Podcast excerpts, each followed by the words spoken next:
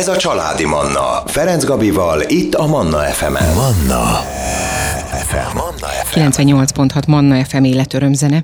Ebben az órában vendégem Rapai Szilvia, aki lakberendező, és hát nem is tudom, makramé készítő, ezt így mondom jó de majd mindjárt kiavítasz, vagy, vagy helyesbítesz, hogy ezt pontosan hogyan mondjuk. Mondhatnám azt is, hogy ez a néhány perc, ez az óra igazából egy kicsit ilyen portré beszélgetés lesz. Én ugye láttam a, a, ezeket a makramé, általad készített makramé kézi munkákat a, az interneten, ami egyszerűen elvarázsolt.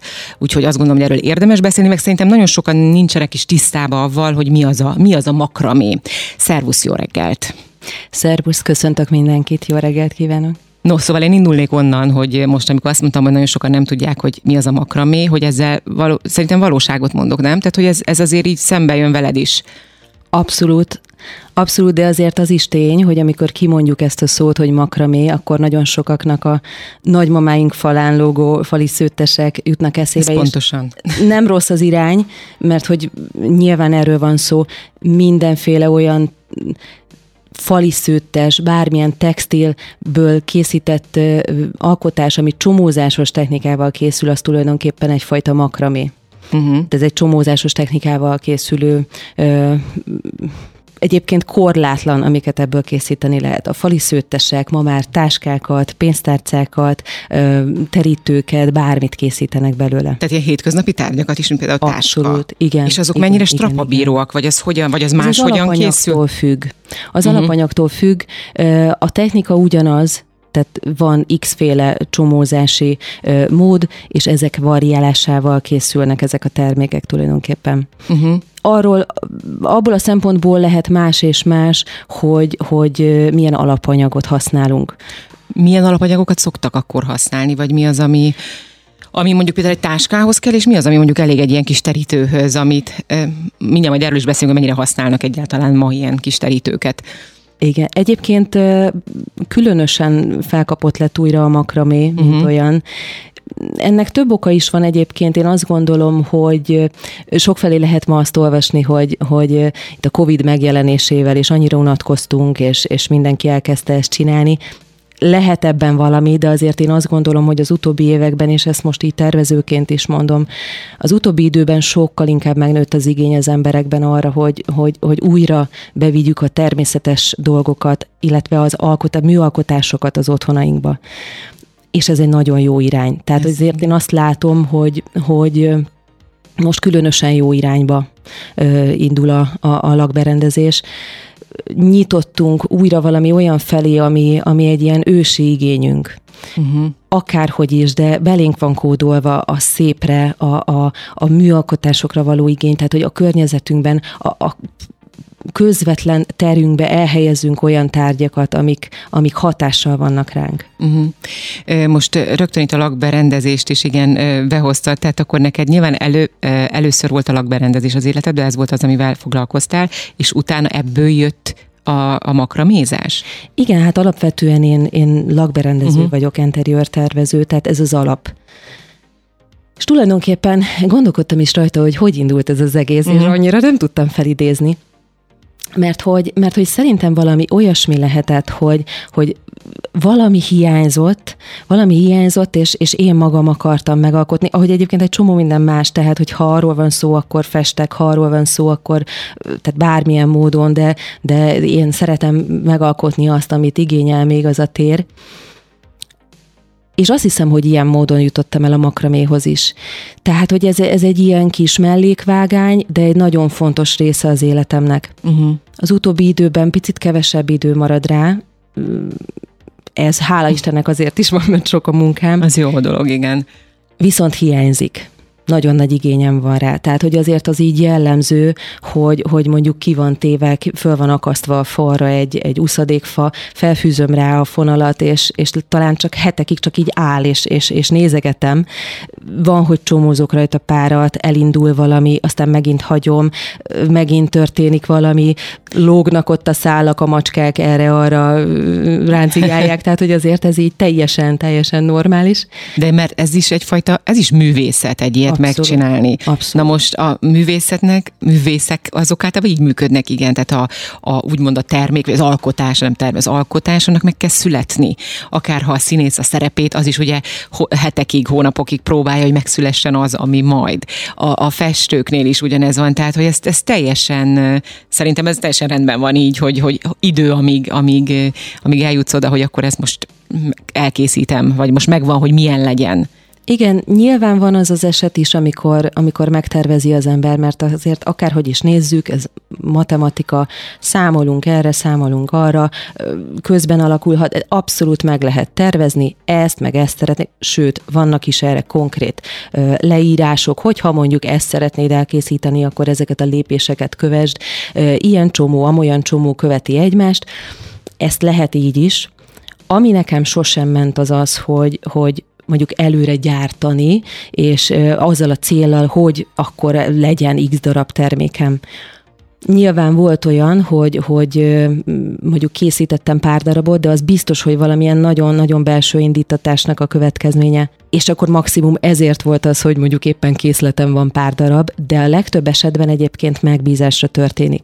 Tehát, hogy mikor tudom azt, hogy, hogy egy adott térbe X falon fog elhelyezkedni ez a, ez a makramé. Uh-huh.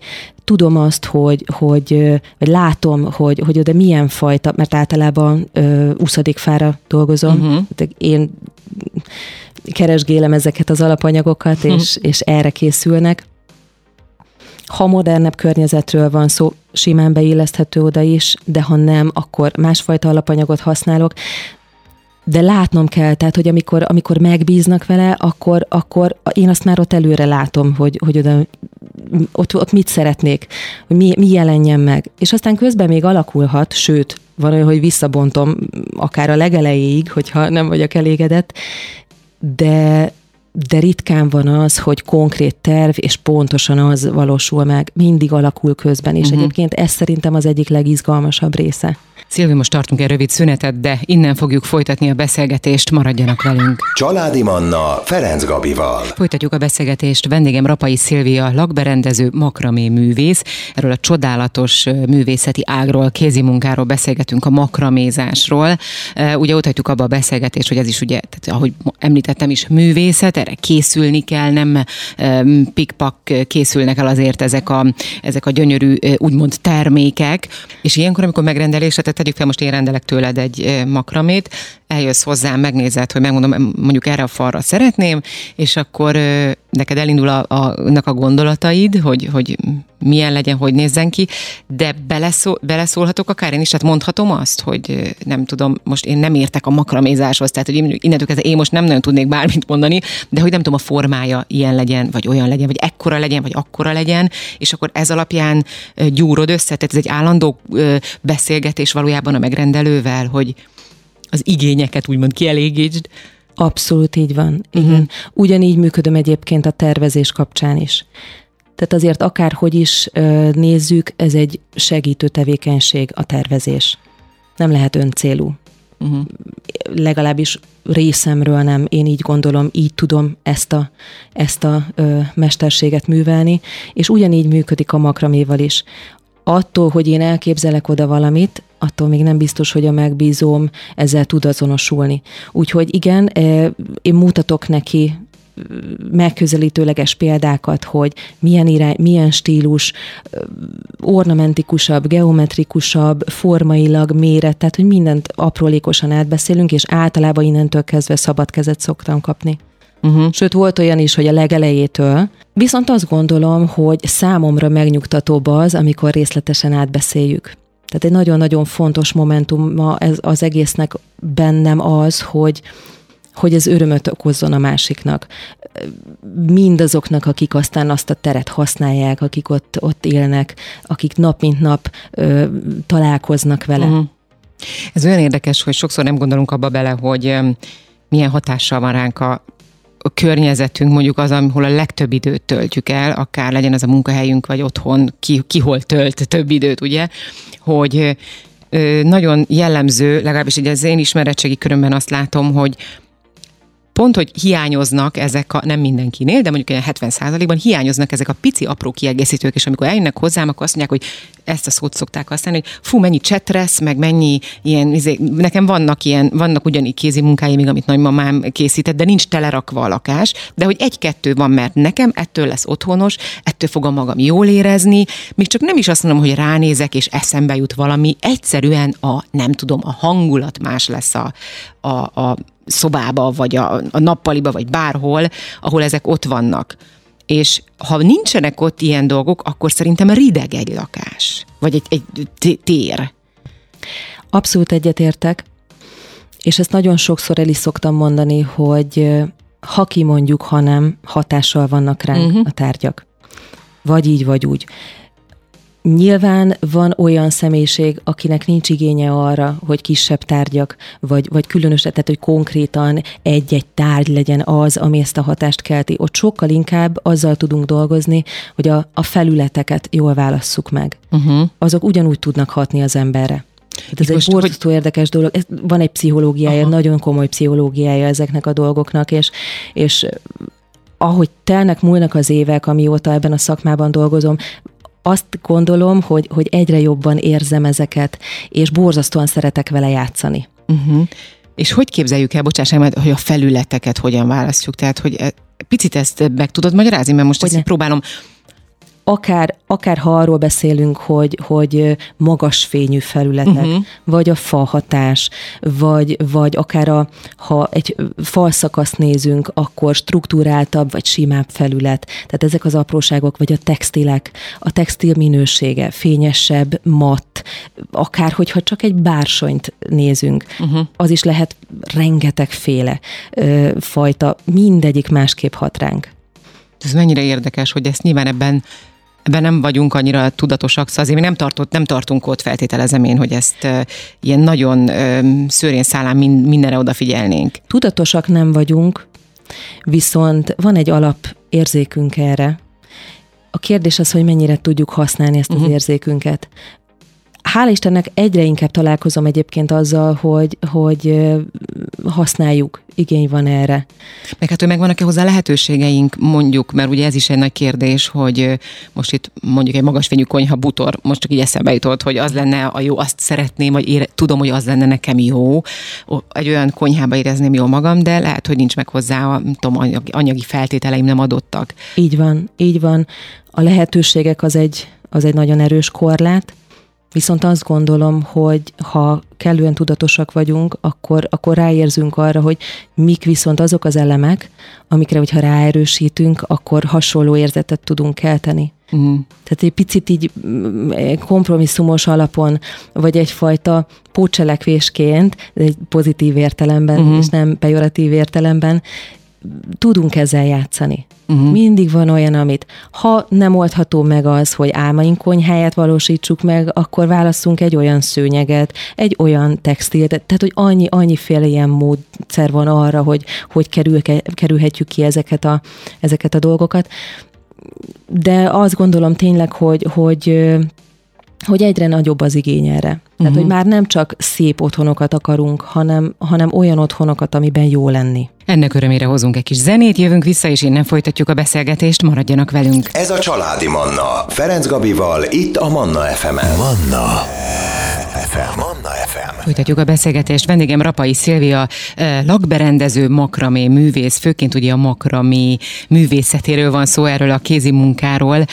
Nyilván ez is azért díszíti a lakásunkat, hogyha egy ilyen gyönyörű szép kézi munkát rendelünk mondjuk akár tőled, és ott hagyjuk abba a beszélgetést, hogy egyre nagyobb az igény arra, hogy, hogy, hogy szépé tegyük, barátságosá az otthonunkat. Hát mert benne van a szóba az otthon, tehát hogy otthon legyen. Ne, ne a, nem tudom, hazamegyek, és akkor hazajöttem, otthon legyek. Tehát igen, ez annyira igen. szép a magyar nyelv, de ez tényleg, tényleg megfogalmazza abszolút azt az érzést, amit keltenie kell szerintem a, a, az otthonnak. Igen. Makramira még visszatérve egy vonat erejéig, itt a ugye az oldaladon, amit, amit néztem, hogy van pontosan Makrai Szilvia Árt? Grimmia, Grimmia makramé. Igen. igen És igen, miért, igen, miért ez a neve? Miért, miért így van? Tulajdonképpen éppen kertészkedtem, Nagyon szeretem a mohákat, és abban biztos voltam, hogy valamiféle boti, botanikai név lenne az, amivel én így azonosulni tudnék akár a, tehát hogyha mondjuk az alkotásaim, mert hogy ö, korábban nem csak a makramékről szólt ez az oldal, hanem egy csomó minden másról uh-huh. is akár festményekről, és mindenféle egyéb, ami, ami általam készült. És az egyik moha fajta botanikai neve, a grímia. Annyira megtetszett ez a szó, hogy, hogy igazából ezt így megtartottam évekkel ezelőtt, és, hmm. és azóta is. Szóval igen, hogy itt lehet megtekinteni egyébként a Grímia árt, vagy csak Grímia, most látod? Grímia árt By, by, by Rapai Szilvia, igen. igen. Kicsit igen, hosszú, igen. hát szóval, hogy így a Facebook, Facebook oldaladon így egyébként meg lehet nézni ezeket a csodálatos kézi munkákat, amiket, amiket te ö, ö, készítesz, hogy én itt főként natúr színben láttam, hogy ezek színezhetőek, tehát hogyha mondjuk én azt mondom, hogy egy nem tudom, narancssárga, most mondtam valamit, vagy piros makramét szeretnék a falamra, akkor ez, ez megoldható akár? Igen, megoldható, színezett fonalak is Aha. kaphatóak, illetve ezek a pamut fonalak, amiket én használok, ezek 100% pamut fonalak, ezek festhetőek is. Aha. Mennyi idő elkészíteni egy ilyet? Most onnantól kezdve, hogy már érzed, hogy megvan, hogy mit akarok, és nem, nem is az, a, az az előkészületek, amit, amiről az előbb beszéltünk, ugye, hogy maga a művészi része, hogy most kibontom be, nem tudom, hanem amikor már megvan, és mondjuk akár határidőre, tehát azt mondják neked, hogy nem tudom, március elej, elsőjére szeretném, mert ez szülinapra ez az ajándék, tegyük fel. Sok-sok munkaórával kell számolni. és mivel alapvetően én, én nagyobb darabokat készítek, ez, ez napok. Uh-huh. Tehát több nap, mire elkészül egy ilyen, és hát nyilván mérettől függ mondjuk egy, egy boldogságkaput, amit esküvőkön előszeretettel használnak, jó, vagy boldogság. fotózásokon, egy fotostúdióba is készítettem már ilyet. Hát az is egy ilyen 16-18 órás munka. Atyaik, azért az nem kevés valóban. Igen, igen. Mi volt az, amiért te pont ezt a, ezt a kézi munka, tehát nevezhetjük annak, művészetet választottad, kézi munkát, művészetet. Tehát, hogy annyi mindent választhattál volna, mondjuk akár, nem tudom, hím, hímzés, vagy... Rengeteg mindent csináltam korábban, Aha. hát hogy azért, aki ismer, azt tudja, Kipróbáltad hogy... akkor a... tele van a műhely. Azt gondolom, hogy azért ragadtam le végül a makraménál, és azt hiszem, hogy ez már megmarad, hiányozna, hiányozna, és biztos vagyok benne, hogy, hogy évek múlva is hozzá fogok nyúlni. Azért maradtam ennél, mert valahol mindig igényem volt arra, hogy, hogy nagyobb, látványosabb dolgokat csináljak. Uh-huh. Tehát, hogy az ilyen kis picike, apró, fantasztikus munkák léteznek, és tényleg csodálatos, amiket alkotnak, nem az én világom. Tehát egyszerűen én nem mondom, hogy egyfajta egy ilyen megalomán ö, tulajdonság, de, de, de tény, hogy szeretem, hogyha látványosabb elemek ö, születnek a kezem között. Uh-huh. Tehát ez ugye a külső, de mi az, ami neked ad? Tehát lenyugtat? Ez egyfajta ilyen meditatív állapot, amikor te ezt csinálod? Vagy, vagy eleve az, az a látvány, amit, amit elkészítesz, az ad egy olyan, nem is tudom, feltöltődést, ami miatt azt mondod, hogy fú, ezt, ezt, ezt csinálom, és ezt megéri csinálni. Igen, közhelyesnek tűnhet, ugye szokták mondani, hogy minden ilyen tevékenység egy, egy, egy meditatív uh-huh. folyamat, és valóban így van, valóban így van, igazából minden alkalommal, amikor én nekiállok, akkor, akkor egy másfajta, ö, picit át, átlépek mm. egy másfajta világba. És ebben van egyfajta tudatosság is. Sőt, azt vettem észre, hogy nem is tudok alkotni úgy, hogyha, hogyha én ezt nem engedem meg magamnak. Uh-huh. Hogyha nem engedem át magam ebbe a, a, a közegbe. És igen, vissza is kapok, tehát, hogy ugyanannyira feltölt, ugyanannyira megnyugtat, de ez egy abszolút oda-visszaható dolog. Nem tudok dolgozni, hogyha nem vagyok megfelelően nyugodt állapotban, és, és vissza, tehát hogy, hogy ne, egyszerűen nem születik olyan dolog a kezeim között, hogyha, tehát ilyen egyrészt nem adom meg a tiszteletet ennek a tevékenységnek, hm. nincs bennem alázat, és egyszerűen a, a végeredmény, vagy a végeredményen látszik. Tehát én azt gondolom, hogy, hogy nem lehet alkotni anélkül, hogy, hogy kellő alázat nélkül, és, és, és teljes odadással ne állnánk oda. Abszolút, én is így gondolom, egyetértek teljes mértékben. De, de az is igaz, amit, az, amit, amit mondtál az előbb, hogy maga a végeredmény. Tehát, Igen. hogy az egyfajta olyan elégedettségérzéssel tölt el, endorfin és egyéb sok minden termelődik bennem, azt gondolom olyankor, tehát egy valami leírhatatlan érzés. Hát meg, hogy az abba belegondol, én, én soha nem csináltam ilyet, hogy akár festeni, vagy nem tudom, bár nagyon sokat gondolkodtam, hogy egyszer elkezdem még, de hogy maga az, hogy nem tudom, hat év múlva elmész XY-hoz, aki vett hat éve tőled egy ilyen makramét, és bemész a lakásába, és ott van a falon. Hát az, az milyen? Az egy, az egy csodálatos élmény. Igen, és amikor készítem ezeket a makramékat, akkor mindig bennem van ez az érzés, uh-huh. hogy, hogy az, amit én most alkotok, ez valakinek az otthonát fogja díszíteni, és az, azoknak az embereknek az életében részt fog venni, és jelen lesz. Tehát mindig ezzel a, ezzel a lelkülettel készítem a makraméimat. És az is tény, hogy azért is szeretem nagyon azt, amikor tudom, hogy konkrétan kinek uh-huh. készül, tehát nem csak, nem csak a magam kedvére alkotok, mert hát az egész folyamat alatt tulajdonképpen mindenféle pozitív érzetemet, ami, ami, ami csak van, én, én e felé az ember felé irányítom. Uh-huh. Tehát akárhogy is, de én hiszek abban, hogy, hogy ezek az energiák működnek. És tudom azt, hogy ha, ha én ilyen módon készítem ezeket, ennek kell, hogy hatása legyen. Uh-huh. Hát persze, ha szívvel, lélekkel csinálja az ember, az teljesen más. Most muszáj zenét eh, hoznunk, de jövünk vissza és folytatjuk a beszélgetést. Ez a Családi Manna. Ferenc Gabival, itt a Manna fm -en. Folytatjuk a beszélgetést. Vendégem Rapai Szilvia, aki lakberendező, makramé művész, és erről a csodálatos művészetről beszélgettünk, ugye a makraméról.